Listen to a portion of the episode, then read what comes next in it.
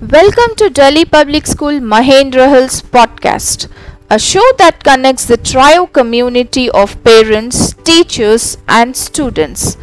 Kindly keep in tune with the channel to get more creative updates.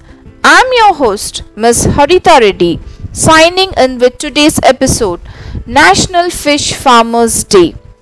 My grandfather used to say that once in your life you need a doctor, a lawyer, a policeman, and a preacher. But every day, three times a day, you need a farmer. National Fish Farmers Day is celebrated on 10th July every year in remembrance of scientists Dr. K. H. Ali Kunhi and Dr. H. L. Chowdhury, who successfully demonstrated the technology of induced breeding. The event aims to draw attention to changing the way the country manages fish resources to ensure sustainable stocks and healthy ecosystem. Every year, the event is celebrated by felicitating outstanding fish farmers, aquapreneurs, and fish folks in recognition of their accomplishments in the field and their contribution in the growth of fisheries sector in the country.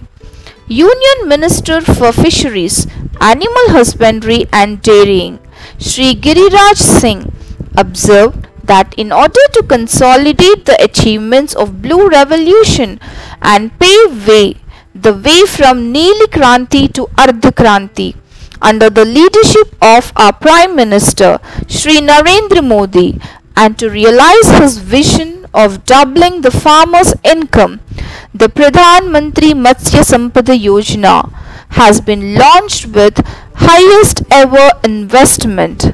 This scheme will address the critical gaps in fish production and productivity. There is nothing much happier than catching a fish after hours of wait. So, once again, I wish you a very happy National Fish Farmers Day. Thank you for listening and keep looking forward for another exciting one.